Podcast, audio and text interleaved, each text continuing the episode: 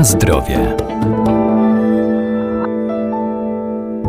Rośliny zielarskie, lecznicze i przyprawowe dzięki bogatej zawartości wielu cennych składników mają szerokie zastosowanie w medycynie ludowej, w kuchni czy w przemyśle kosmetycznym. Działają między innymi antybakteryjnie, przeciwwirusowo i odtruwająco, uspokajają i zwiększają odporność. Dziś powiemy o tych, po które warto sięgać przy problemach trawiennych.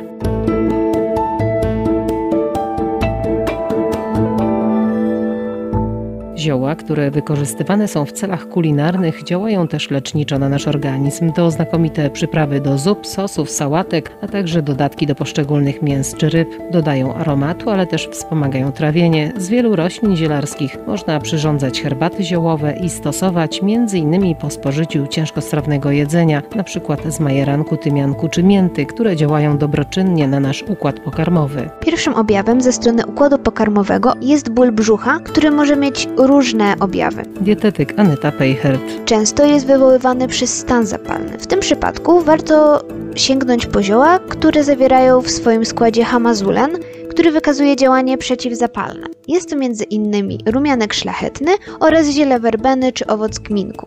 Ból powodowany jest również często skurczami. Z tego powodu warto sięgać po zioła rozkurczające, które w swoim składzie zawierają kumaryny. Jest to m.in. rumianek. W przypadku, kiedy Powodem bólów brzucha jest nadkwaśność lub refluks żołądkowo-przełykowy. Warto sięgać po zioła oraz rośliny, które zawierają duże ilości substancji śluzowych. Jest to m.in. nasienie lnu czy korzeń prawoślazu. Inną dolegliwością ze strony układu pokarmowego jest niedokwaśność. W tym przypadku polecane są zioła i rośliny, które zawierają w swoim składzie związki goryczowe, czyli takie, które zwiększają wydzielanie soku żołądkowego oraz zawierające flawonoidy flawonoidy, które są żółciopędne i jest to m.in. ziele bylicy bożego drzewka, ale także majeranek.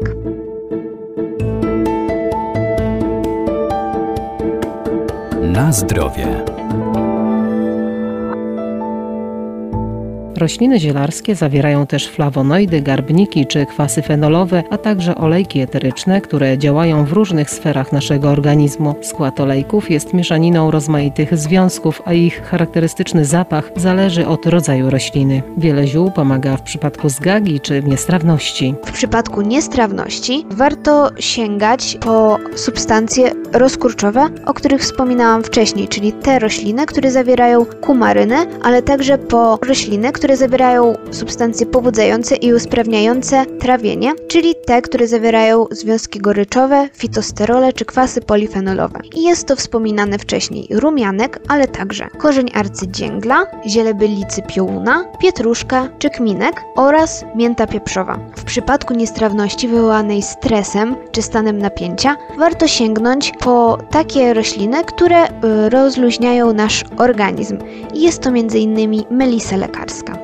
W przypadku zgagi oraz pomocniczo w leczeniu refluksu warto stosować rośliny, które w swoim składzie zawierają substancje śluzowe oraz działają jednocześnie przeciwzapalnie i łagodząc stan zapalny. Jest to m.in. berberys, nasiona kozieradki, bylica pospolita, rumianek czy prawoślas. W przypadku wzdęć warto sięgać po rośliny i substancje roślinne, które działają wiatropędnie. Zawierają one olejki roślinne, które przyspieszają perstaltykę jelit, ale także działają wyciszająco na organizm i przeciwdziałają nadmiernej fermentacji w jelitach. Jest to m.in. anyżek, anyż gwieździsty, ziele bylicy bożego drzewka, kmin, kardamon, rumianek, szałwia oraz koper włoski.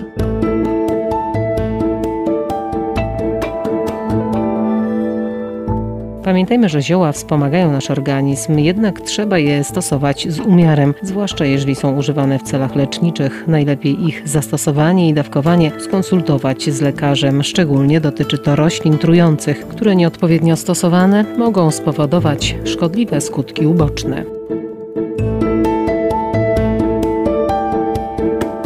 Na zdrowie.